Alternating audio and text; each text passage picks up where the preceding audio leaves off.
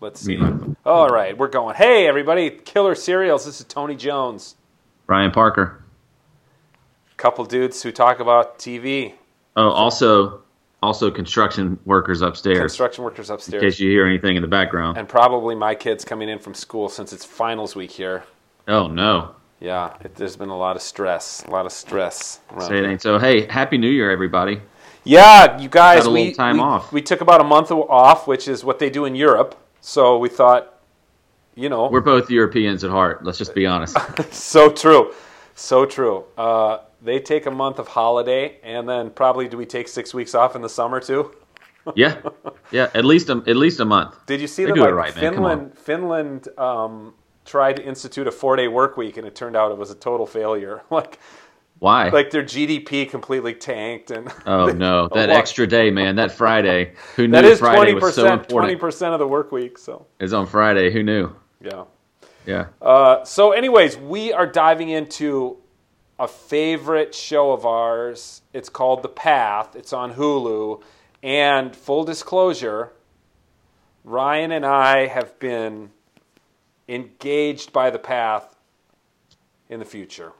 So, Yeah, we're gonna we're gonna be doing some interesting work with them that we can say more about later. yeah, but just so you know, I in the we- meantime, we're in, and- we're invested. We, we really like this show. We're invested with it, and, and, and, and we've come to know the creator Jess, whom you may remember was on yep. our podcast last year during Yeah. episode. hope one. to have her back. her. Hope to have her back this season. Yeah, so we've just had some great conversations with her, and and are you know exploring possibilities with her about stuff. And she obviously is a, is a fan of the podcast, which is a lot of fun. So and and uh, you know we we're here with season two. We've got early access to the to the episodes, to all the episodes for season two, which is going to be helpful for us in getting these out timely.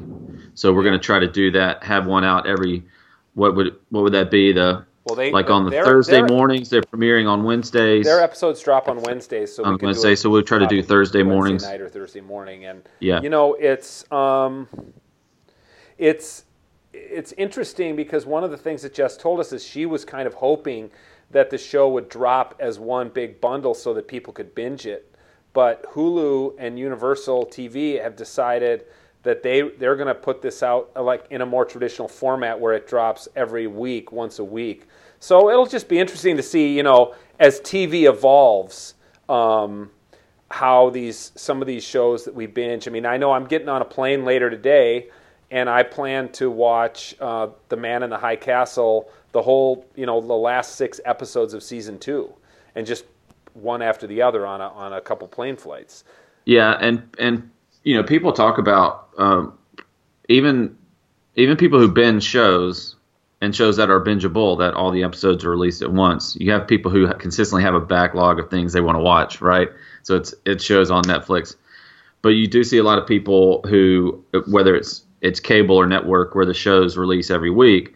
I talk to a lot of people who say I'm I record it on the DVR or I'm going to wait until it's all available at once and just watch it, which I think it's the new reading, right? It's the new novel. Yeah, there you go. So Yeah, because Uh, when you sit down to they, they, they don't. Uh, you, you, it's interesting because the whole idea of serials came from, you know, back in the day when Charles Dickens released a Christmas Carol chapter by chapter in the newspaper every day as a serial.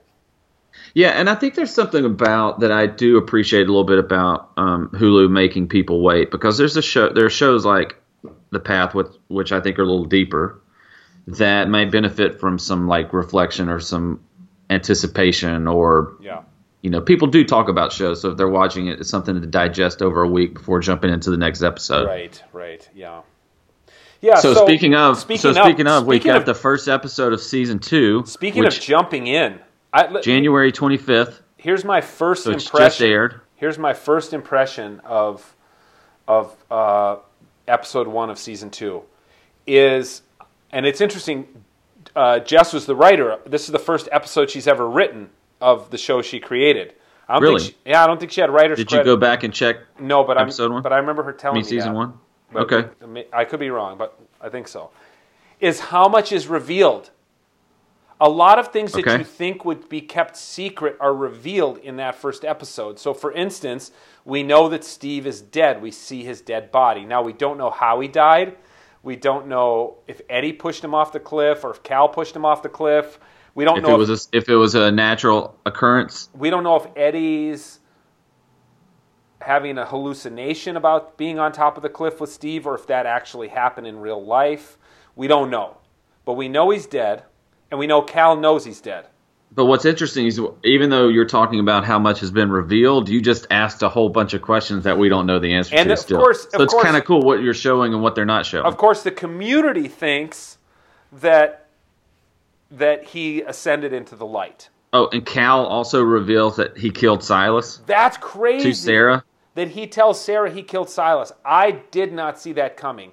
But it's like he needs to cleanse his conscience and his guilt, and he needs to, you know, this is the case, right? So many times with people who do horrendous, horrific things in real life, they end up admitting it to somebody because they can't live with the secret alone. And then, as a result of admitting it to somebody, they get found out. Now, it's interesting that Cal tells Sarah that he has killed Silas because at some point in Sarah's conscience, there's going to be a threshold that's going to be crossed from I need to protect the community and the religion at the expense of the truth. And she's going to cr- and say, "No, now you've done now you've gone too far. You've done something too terrible. Now I have to turn you in even if it's at the expense of the community." So it's just going to be fascinating to watch this season play out now that she knows that Cal is actually a murderer. You know, I like I like the tension you've drawn out because it's something that I, w- I wanted us to talk about. Is she when she pulls into the parking lot to drop the kids off to meet Eddie for his birthday? There's a line of dialogue where she says, "There is a truth that is more true than the truth in our book." That's right. Do you remember that line? Yes. So do you get you start to get into the you start getting into like uh, thoughts of like divine revelation, right? Soul competency, all these religious terms. But the question is, whose truth is greater than the truth in the book? Because she and Cal represent dueling truths mm-hmm. in this first episode, and who's going to win out, right? Yeah, he wants to remain true to his vision of the movement, not necessarily the founder, and she seems to want to be true to ex- the experience of truth, wherever that may be found. Mm-hmm. She's wrestling with how to respond to Eddie, right? Yeah. She thinks there's a greater truth in being faithful to the movement, which would say they have to completely shun Eddie because he's, you know, moved on. Right. So But whose truth? she's breaking the rules by letting her kids see Eddie. But she seems to be faithful to a bigger rule, right? Yeah. But she's also teaching her kids it's okay to break the rules. Which Yeah. I think I would guess that's something that's going to come back to bite her. Well, Hawk see you see that a little bit with Hawk, right, and his new friend when they go and kind of quote unquote attack that the you know there's this thing going on where they don't really explain it greatly Right. or in great detail about there's a business that's polluting water Yeah. and people are getting cancer and they somehow exist apart from that. They have their own water. But Hawk goes in the middle of the night and they put a tainted water on their front porch and then they break a window. You know this woman to me it's interesting to see if they're because that's also a truth right? You're also Yeah. wrestling with this truth. Do you exist apart from political cultural struggles or do you get into the fray? And if so how do you do it? Yeah. is she representing some sort of terrorist light fringe of the movement right because she wants to get involved Let's talk about this for a second because this is obviously something that they built in this first episode and it's going to keep coming up. These people, you're right, they don't really explain it maybe as well as they could have in the show, but um, this this group of people are saying our kids are getting cancer, whatever. We want you to help us. Like the politicians won't listen to us, the cops won't listen to us. Sarah's response is basically, we're not political activists. We don't get involved.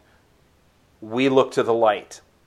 And then we see later in the episode that uh, a, a few of them, including the undercover FBI agent and Hawk and his new his new, you know, love interest. It seems um, they're delivering water. Which let me just tell you, I I've lifted a lot of those five gallon blue plastic jugs of water, and they don't move that lightly. Oh my gosh! I was, like the two the two little production things I wish would have been a little more realistic are the dead fawn, which is like a okay, doll. you hunter. Yeah, I've I've held dead animals before. That's not. A, and the other thing was those water jugs were like one quarter full because I Yeah. think, man, those things are freaking heavy. You don't stand there and have a conversation while you're holding one. Yeah, Um, you're but like, anyway, get this out of here. You Yeah. know, but what's interesting is what the what the outside community wants the people um, in the Meyerist movement to do is to become politically active, and their response is, "We're not activists." We're ret- we retreat from politics and culture. We don't dive into politics and culture. We'll deliver your water, but we're not going to meet with politicians. Now, it's interesting in this, the first week of this new administration, having just been through the inauguration, where there were protests in every major city in the country, and people did everything they could to, to be politically active and disrupt the inauguration of Orange Hitler. And I it's interesting now right as that's happening in our real world there's this TV show where this religious group is being challenged to become politically active. Their response is we're going to bring you clean water. But what they really want is no you need to attack the root of the problem and that's the politics it's it's been really interesting to see in recent weeks, especially since we've been on our break from the podcast, in light of the election and with the with the inauguration, is uh, even in the church that I go to in Los Angeles, there's there's tension and and conversation. I wouldn't say arguments because everybody's pretty much on the same page that we need to do something.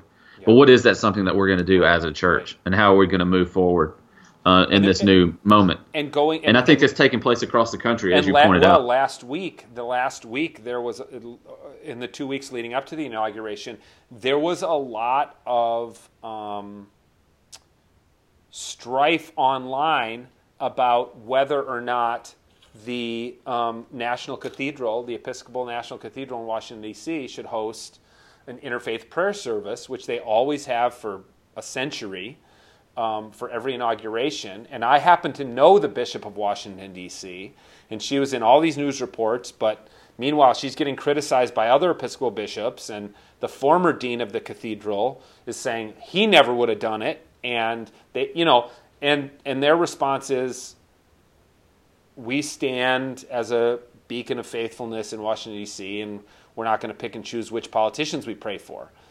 And other people are saying, no, this one's different. You know, this is what you need to become politically active. And so that is in real life, there's a religious institution struggling with the question of how politically active should they be.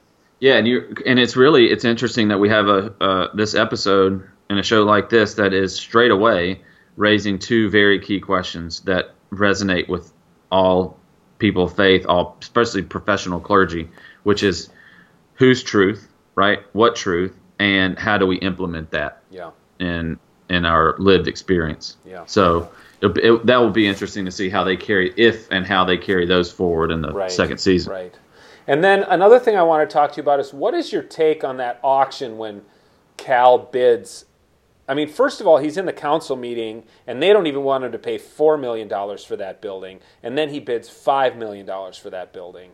And um, it's interesting, you know, um, Sarah's interaction with her brother, who's kind of a like a meathead, pothead, and he's like, "Why did you send me to do your dirty work? I can't stand up to Cal. This is He's you know, a he's a bit of a wet noodle, right? He he whines is, but he about her wanting to go. He plays that character perfectly. Oh, he's great. And Yeah. then he goes, and then he realizes, oh, this is why she wanted me to go. And then he's still upset that he didn't do anything.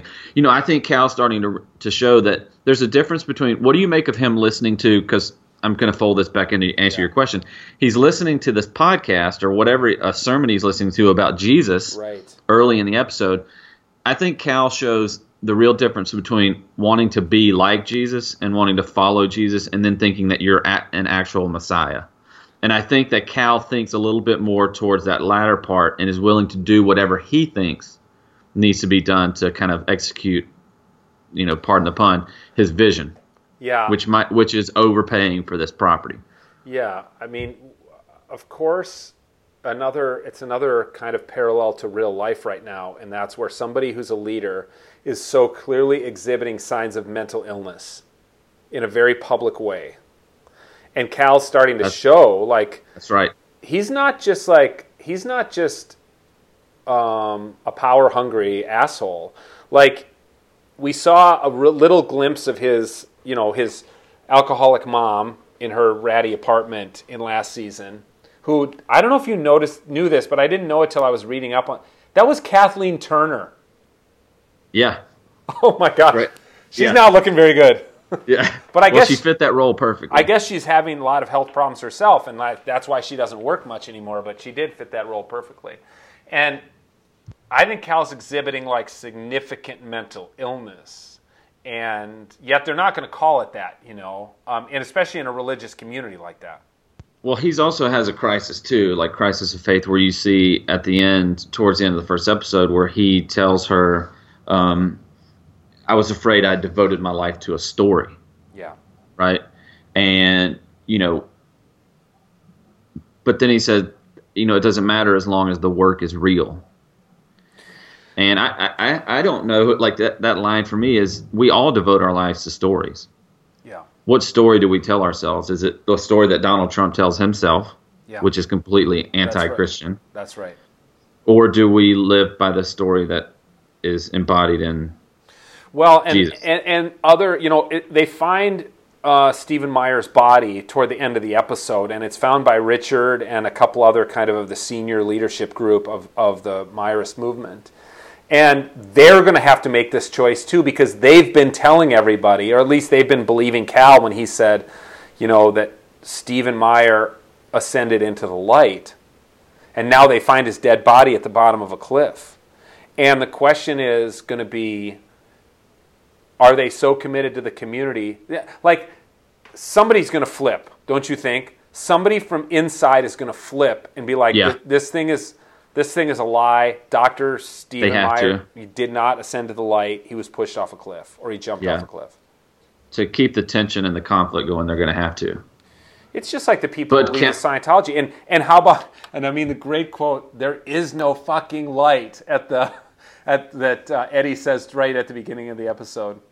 Which is funny because guess what happens to Eddie at the end? Yeah, He is marked. He's been told he's the chosen son right. To follow in the path, and I mean that's got to So be something else happened on that cliff that's going to something happened that he's wrestling with at the end, and he's marked very physically, visibly. Right. Which we remember from the last uh, season that that happens kind of to a couple of people where they kind of there's some kind of lightning thing, and then you know they strap that thing on their testicles and hold the buttons and you know that kind of deal. So there's Yeah, I'm seeing if I can't get one of those in the mail. Yeah, we should. It reminds me of uh, remember Napoleon Dynamite when Napoleon Dynamite's brother orders the uh, or no, his uncle orders the um, time machine so he can go back and like be the high school quarterback. Yeah, you think I could throw this football over those mountains? yeah, it's a the contraption doesn't look that different from that contraption in the in No, Napoleon Dynamite. it's all this. It's probably the same thing. they just found it in a in a production box somewhere, pulled it out.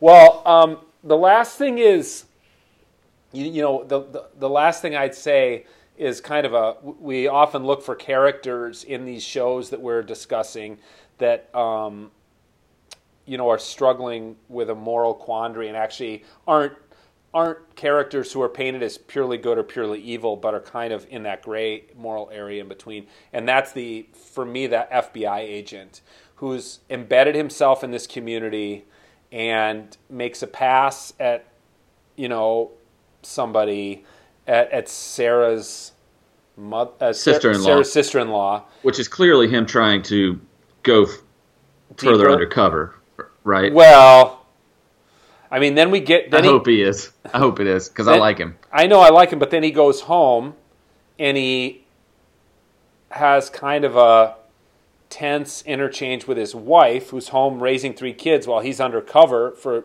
weeks. She doesn't like him being gone all. The, yeah, understandable. So, and they've had this struggle with their daughter's health and all that. Um, and the, you know, so it's he's going to be an interesting character because at one point he's like, the the community was the only pe- the Meyerists were the only people who stuck by him when his kid was sick. Um, he's delivering water, so he's helping them out, but he's also like dancing in a field and trying to make one R. Um, and and so it's just I'm just gonna be fascinated. I, I'm glad I like his character. Uh, I think There's so much to see. I mean, that the I think the, in my opinion, the first episode has given us more than enough to keep people hooked. Yeah, And they're going to release the first two episodes on the 25th, so people can go right into the to the second episode. So I think there's enough. You you talk about what what's the direction for Cal? What's the direction for Abe, the FBI agent? For Eddie, for Yeah. Sarah? I mean, it's all there. There's so many choices that they're going to have to make, that the characters are going to have to make. And by the way, if you're just catching this, you know, if you're just catching this podcast and you never got around to watching The Path, the entire first season of The Path is available for free on Hulu's YouTube channel. So, Yeah, it's awesome. No excuse. yeah, Burn no through it, excuse for baby. The whole thing. Well, I'm looking forward to it, and um, it'd be fun. Maybe later in the season we can get some of the people, cast members or creator, or whatever, on the on the podcast. I bet. Yeah, that I think we can do it. Realm of possibility. Yep. All right. Well, thanks everybody. Thanks for listening. Thanks, thanks Tony. Thanks, Ryan. All right, we'll see you next week. Next week. Bye bye.